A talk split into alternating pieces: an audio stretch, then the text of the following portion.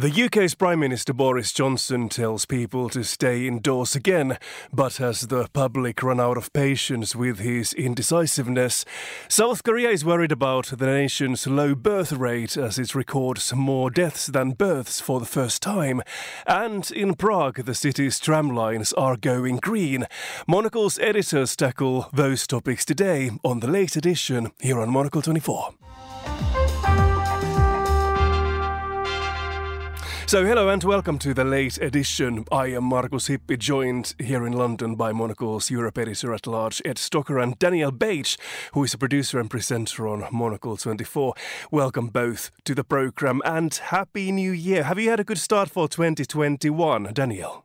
Yes. Uh, hello, Markus, and Happy New Year to you. It's been uh, an interesting start, we can say. Uh, since since the, the new year, we've had some uh, interesting weather, very cold weather here in the UK, and, and gone straight back into lockdown uh, right after the first day of returning to the office. So, uh, swift transition. We're back where we started, Markus. uh, but uh, all good on my end. Can't complain. Very busy. That's good to hear. What about Ed? What is the Milan atmosphere there? How much optimism about this year? Yeah, I know. I feel a bit sorry for the UK. Everyone's like, 2021, it's a new chapter, a new day. And then everyone goes into lockdown uh, in the UK. Sorry, well, in England anyway. Uh, I, I feel sorry for you guys. Um, uh, here in Milan, things are sort of continuing as usual. We have a sort of bizarre uh, traffic light system of uh, uh, red, orange, and yellow, and that dictates a sort of number of restrictions.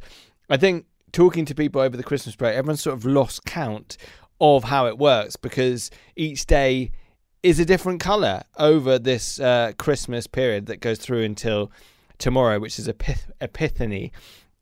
Uh, it's today. I, have even lost count what, what color it is today, and it cha- it's changing. I know that it's yellow on Thursday and Friday. I believe it may be red today, orange tomorrow. It's just it's very confusing. So that is basically how my life is being dictated, trying to work out the different color coding of the restrictions uh, in Milan. Uh, ate and drank quite a lot, as did probably everyone, because uh, well, what else is there to do? And uh, getting back into the groove of things in in Monocle and trying to you know inform our listeners, Markus. Exactly, and and my Christmas break was quite similar as well. Not much to do, a fair bit of drinking, long walks around London at least. And as you both already mentioned, the start of this year 2021 hasn't been very jolly in Britain. Prime Minister Boris Johnson announced England's third lockdown last night. The rate of new infections had been increasing fast, and many think that he should have acted earlier. This is what Lance Price, former director of communications at at number 10 Downing Street said a bit earlier today. I think Boris Johnson does simply have a problem making difficult decisions, and it is a balancing act. But leadership is about judgment, and his judgment, I'm afraid, has been seen to be lacking. And it's not just me saying that. I mean, I used to work for the opposition party for the Labour Party, but there are lots and lots of Conservative MPs, Conservative ministers briefing journalists privately that they are absolutely dumbfounded and frustrated and infuriated by the coming and going and the uh, inconsistent advice in recent days. Lance Price, former director of communications at number 10 Downing Street, there. Daniel, would you agree with what Lance says there, remembering that the situation Boris Johnson has faced is unprecedented? Yeah, us unprecedented, I think, is right, Markus. Even if we are, as I said off the top, back in the same situation, I think many of us uh, who aren't politicians or aren't experts might have predicted that the way things are going, we would be back in this situation. But uh, really struck by uh, what Lance is saying there about Boris Johnson's.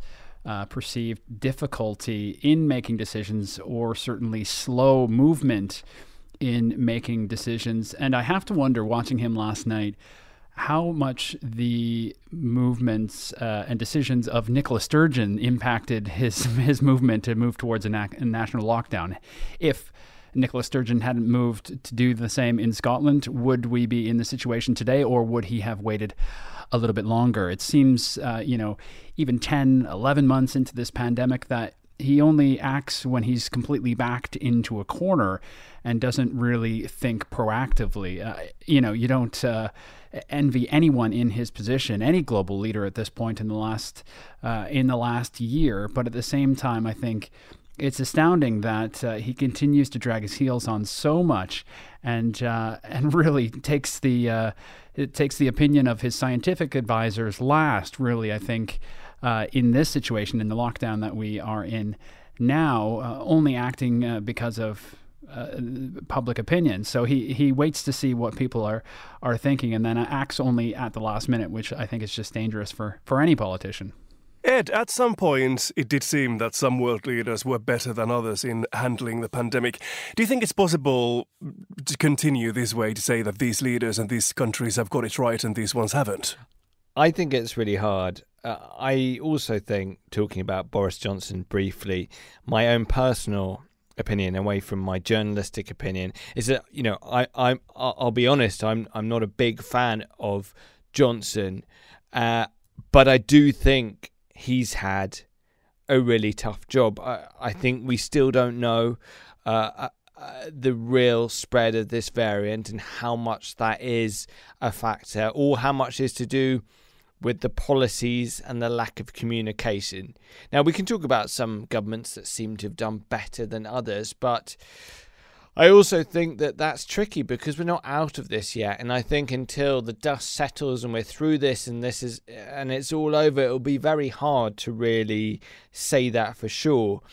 Even countries that seem to be living on a different universe than most of Europe right now, such as New Zealand or Australia, they still have to pay the price. It's not like people in Australia are, are basically able to travel really if they want to maintain the situation as it is. So there may be a feeling of being in a way sort of isolated or cut off. South Korea was a country that was long uh, held up for having done a very good job, but the deaths there have now surpassed a thousand. Now, obviously, that's nothing compared to places like where I am in Italy or the UK uh, or the US, etc., etc. But you know, there has been a spike there, so you can't let your guard down.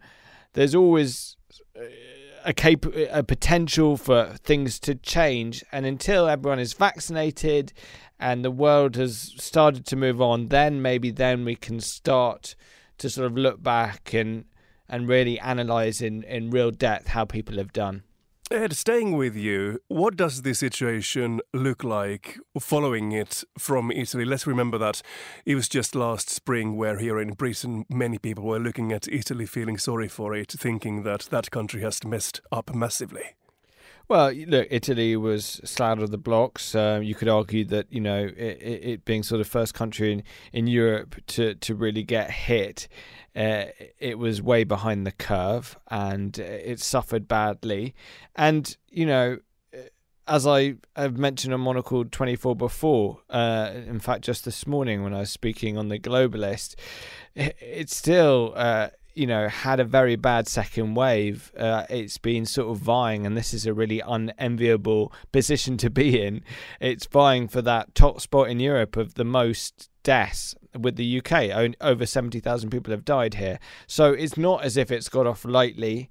Um, having said all of that, uh, the number of daily cases are a shadow of what they are in the UK. Uh, you know, it really does seem to be ground zero in the UK, not wishing to sound too alarmist. We don't know how many of those cases, or I certainly don't know how many of those cases are, are serious that we're seeing reported in the UK, but the numbers uh, are alarming, and, and, and that's why Boris Johnson has uh, ha- has taken this action. Uh, whether this variant spreads to uh, other parts of Europe, we've we've had reports of it uh, in other countries. Uh, whether it becomes more widespread, we'll have to wait and see. Uh, where I am in Lombardy, it, it, it's doing okay. Uh, it, it, seems to have come through the worst. That may change again. Uh, the the sort of region that is most alarming at the moment is actually east of where I am, still in northern Italy, Veneto, uh, where the number of cases have been uh, going up rapidly, and we'll have to see uh, what happens there. Uh, I know that the latest figures are over 3,000 cases and 175 deaths in that in that area alone. I imagine that they will go into the red zone uh, when that uh, becomes defined uh, later in the week or early next week, the sort of the the, the, the strictest measures. Um, and so we have that system of different regions having different colours, as I mentioned before. Um, it's uh, it's going to be a long old winter, but you know there is light at the end of the tunnel. There will be. Let's uh, let's let's be positive here on Monocle 24, and not get too bogged down in thinking that it's going to be something we can't overcome. But because we can, it's the start of the year. We need to push on. Well, let's see how optimistic we can feel about another major news story from the UK. Staying with Boris Johnson, the first effects of Brexit are beginning to be felt on the ground. From expats unable to fly back from the UK to their Spanish villas to firms refusing to deliver from the EU to Britain because of increased prices and paperwork. Daniel, you are obviously the host and producer of our business show, The Entrepreneurs. What do you think? Do we understand yet how bad Brexit will be for for businesses?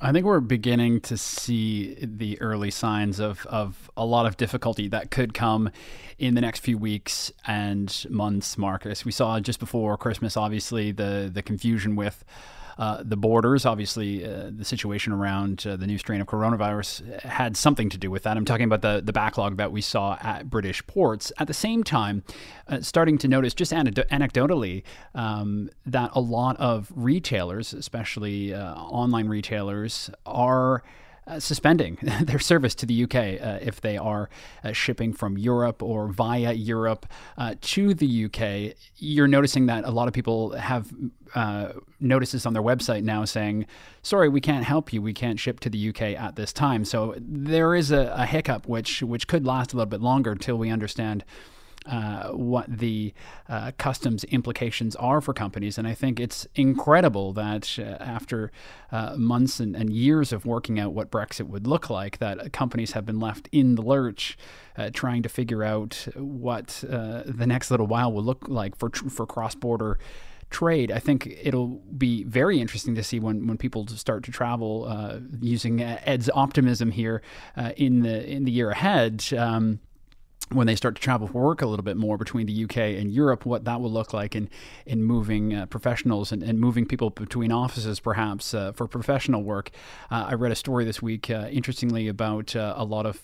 Uh, fashion houses thinking about not having models be based in London as they perhaps have been traditionally, either London, Paris, or Milan. They would just stick with Paris and Milan because it's too complicated to work out visas for people to live in London. And I was thinking actually earlier today, Markus, um, about uh, uh, the entrepreneurs in past and uh, before this pandemic. Of course, all the interviews used to be done in studio at Midori House, and uh, a lot of the guests that I would get pitched or people that would come in, their availability would be because they were in London on business, either uh, from their uh, U.S. office or from the European office, and and a lot of uh, American firms, particularly, base themselves here, perhaps because it's a little bit easier because of the language, and they use that as a foothold into the rest of Europe. I wonder what the impact will be uh, there long term if companies will decide if they want to be in the European market, if they decide to to bypass London and and just work uh, out of uh, out of another city like Berlin or like Paris, something like that. So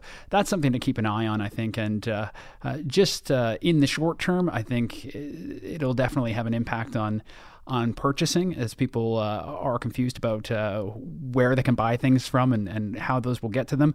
Uh, and then we might start to see uh, more issues on store shelves here in the UK markets and things that we want to buy that uh, usually uh, in past have been so readily available. Ed, could I ask you to look into your crystal ball? Years to come, give it five, six, ten years. How do you think the British public will feel about Brexit? Well, that's that's hard to answer. I think it's undeniable that there are going to be some people who voted for Brexit who won't have realised that it would have been uh, quite so difficult to do certain things. I don't think they would have realised that there may have been problems for people who weren't travelling on essential business to be allowed into a country, uh, obviously during exceptional times of coronavirus, or those who didn't realise that, you know, as we were talking about just now, uh, getting goods, uh, ordering something from a European website would have its complications. Uh, may not have thought through the real consequences of what it would mean to those things that really people have come to take for granted for many of us uh, who were used to traveling to Europe from the UK and having the ease of that, the the uh, you know lack of clarity about pet passports and whether people going on holiday, and you know there are probably plenty of people who voted for Brexit who have a house in France, you know, ironically, and like to go on a holiday there for a couple of weeks a year, uh, who may not be able to take their little pooch. So, you know, these are small little details, small things, but those people. I don't know whether that will suddenly make them reverse their opinion and feel that it was a mistake. But uh, from my point of view, as someone who uh, voted to remain and has been extremely saddened to see this sort of unshackling or, or, or, loosening of our of our links with Europe. I, it's you know it's a it's a sad day that these things are happening. Some people may change their mind, but I think there's probably a lot of people who voted um, who w- will be stuck in their opinions, and uh, uh, because really this is more than about these things. It's about this idea, and it's very hard for people to sort of really um, explain what they mean by it. But it has such resonance this di- this idea of sovereignty, which is perhaps why fishing rights.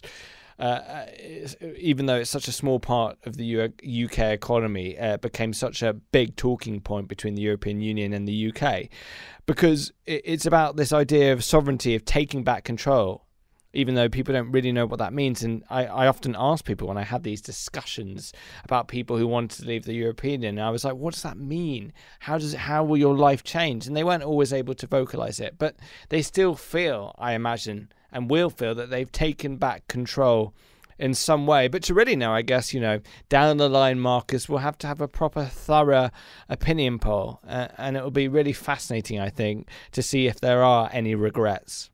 I have to agree with that. Let's continue to South Korea, where the population has shrunk for the first time in the country's history. The number of births last year fell to an all time low. It's caused concern among the country's politicians. Here is Steven Borowiec, journalist and contributing writer for Nikkei Asian Review. The contraction is slight, and I think, you know, more than it making any kind of real difference on the ground, it's an indication as to where things are going. And there's a a sort of psychological element to it where if this is a country, if a government is presiding over a country that is no longer growing and younger people, younger adults are choosing not to have children, then what does that mean? And what, in the South Korean context, what that usually centers on is the high cost of raising and educating children alongside a lack of stable and well paid jobs nowadays. So the birth rate has been declining for some time, and the government has been implementing certain measures to try to stop the decline or to even get it to increase again. But none of those measures have so far been successful. A priority of the Moon administration, the, the president, Moon Jae-in, the priority of his government will be continuing to try to support young families and try to make things easier for people. But as of right now, I don't think they have any easy answers. Now, South Korea is not alone worrying about its aging population. Ed, as a father of a newborn, I have to ask this question from you. What would you suggest as a way for South Korea to boost its birth rate? I don't know what you're implying there, Markus. What do you think? I, should, should I be suggesting that you know Marvin Gaye gets put? Whatever worked for you. well, look, I I think let, us move away from me and talk about South Korea. Um, I mean, they're doing you know, uh, in that clip we just heard about how the government is trying to do certain things to to boost um, the birth rate by offering, uh, for example. Uh, a, monthly allowance to parents. Um, but I think it's really interesting. I'm no expert on uh, South Korea or, or, the Asia region, having spent most of my journalistic career in the Americas, but it was interesting doing a bit of background reading uh, and just hearing some of the, the reasons or reading about some of the reasons. And it's a, it's a very patriarchal society. Uh, apparently, you know, there's a, a big problem of sexism in society, and there's a growing movement of, of women rebelling against that. And one of the forms by which they rebel is the decision not to get married, not to have children. That's one of the things affecting it. It's also that there's a strong work work ethic and people are choosing to to focus on their careers uh, and get ahead in uh, that area instead of perhaps taking a step back and, and choosing to have a families. And uh, I think a lot of South Koreans feel that there's not enough incentives at the moment for them to have families. Interesting, the Korea Times uh, in an editorial saying that the country was not a good place to live in. So suggesting that you know that's part of the reason people uh, don't feel uh, uh, well enough off, settled enough, sort of comfortable enough, if you will, to be able to have families. So those sound like, again, not being an expert, big societal problems that would need to be shifted, and and, and I guess that takes more than one government. And, and more than one or two years, that that's something that takes time. And I guess uh, President Moon and whoever his successor is uh, will have to perhaps think longer term about shifting some of those societal issues if they're going to boost uh, the birth rate and, of course, uh, the economy uh, by doing that. Daniel, do you agree? Do you think improving the quality of life of young people would be a key thing to do? Yeah, absolutely. I would agree with that. I think it's about selling a lifestyle uh, to people that is important here. They have to be able to envision uh, what their future might look like if uh, they were uh, to add a, a, child to their family or, or, several children, of course. You know, when people are out um, chasing a career, chasing uh, the next job, or wondering if they are going to be able to pay the bills and if uh, their current living situation is a great place to to uh, expand their family, you know, oftentimes uh, they're thinking just uh, to the next month or the next month, right, Markus? And uh, if you're able to sell people a long-term sort of vision, I think that makes it easier, uh, you know, and and that can, uh, I think, for a government be reflected in in their planning if it's let's say cross platform. So if you're uh, talking about boosting the economy, boosting jobs, that's one thing, uh, boosting quality of living, uh, creating more parks, all of these things I think uh, will allow people to sort of imagine that uh, future and what it might look like. And uh, I think it has to go beyond just a, a small financial incentive, putting a little bit more cash in people's pockets at the end of the month, but talking about uh, building better cities, talking about uh,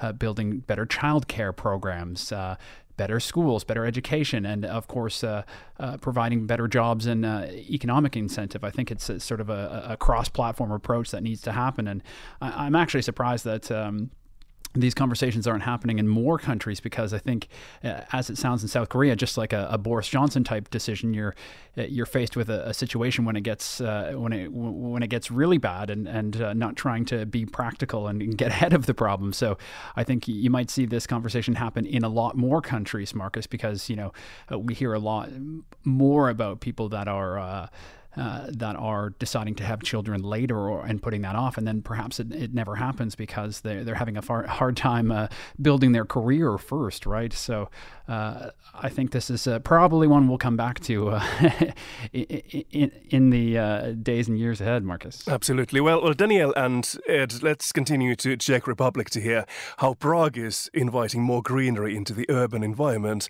Here is Monocle's Nic Monisse.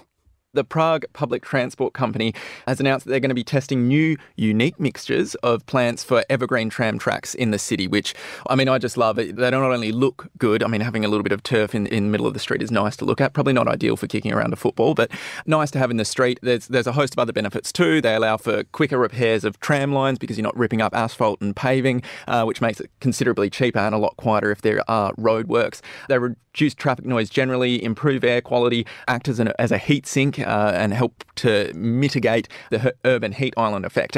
Now, this isn't a particularly new idea, but I just wanted to flag it again because I think it is important that more can be done to invite greenery into our cities, and, and like little initiatives like this can be can be rolled out in, in cities across the globe. Such a nice example there from Prague. That was Monocle's Nic Monisse. Well, Ed and Daniel, if you had the power, I wonder which places, which corners in your home cities of Milan and, and London would you like to make greener? Daniel, I come to you first. Yeah, I love this idea. I find it really interesting. And I'll actually talk about my other hometown, Markus, uh, Toronto, in this instance, because I was in Prague actually on a university course uh, a number of years ago in the dead of winter in a, in a big snowstorm, and uh, I remember riding.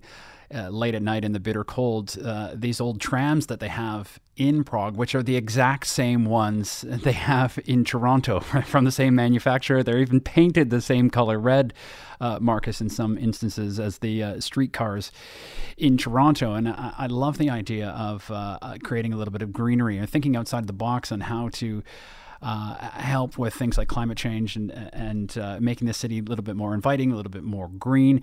Uh, in London, you do see a lot of um, uh, green walls, uh, rooftop gardens, which is is great. It creates a, a different uh, look and feel to the city. There's a lot of that in the center of London, especially in the city. Uh, in Toronto, I think about how drab a lot of the, the public transit stations are, and, and a lot of the cities. I, whenever I see um, uh, a pylon or traffic cone, uh, Markus just uh, left on the road. I, I, always call that a Toronto fix. It's a it's a perhaps a cynical joke I, I say about my hometown because there's always these. Um, uh, construction projects that seem to, to never be fixed. They just uh, dig up the road and you know put some traffic cones around it and leave it for a few days or weeks and, and come back to it later. But I think, as Nick suggests, there there's a lot of instances where uh, that wouldn't have to happen. To, uh, wouldn't have to happen. And as we think about uh, what's happened to our, our vision of city planning in throughout this pandemic and throughout the past year, thinking a lot more about pedestrianized zones, cycling infrastructure. So perhaps creating those areas will will create. Um, um, will allow for uh, less uh, construction, let's say, or less less uh, problems in in, uh, in in the way our city moves and feels. Well, Ed, are there many places in Milan you'd like to say greener? Well, I tell you what, I'll be honest with you. Uh, I don't know the city well enough to be able to give you a, a, complete answer to that, having been here a few months and during a lockdown or semi-lockdown at that. Uh, but uh, you know, there are only a couple of uh, main parks in this city, um, and it could definitely do more to be green. London is a, a, far, you know, the city where I grew up um, is far greener than here. Having said that, uh, Giuseppe Sala, the mayor here, has ambitious plans to change the city, and he has been changing the city. Uh, I know there is uh, a new park. Uh, it's not going to be ready for a few years yet. North of the city, just north of where I am in Isola, uh, that is scheduled. Lots of bicycle lanes have been installed and are being installed. So this is a city which, although is still smoggy and has some vestiges of its industrial past, is changing. I definitely think it could be greenified. I am just down the road from the Bosco Verticale, the, the twin towers that have trees spilling out of their balconies. It, it may be good to see more sort of uh, spilling and cascading vegetation that may catch some of the smog in a city that still has pretty bad air quality, Markus. Looking forward to seeing that change. Ed Stocker and Daniel Bach, thank you very much for joining us in the Late edition today. Also, thanks to our studio manager, Sam Impey. I am Markus Hippi here at Midori House in London. Goodbye and thanks for being with us.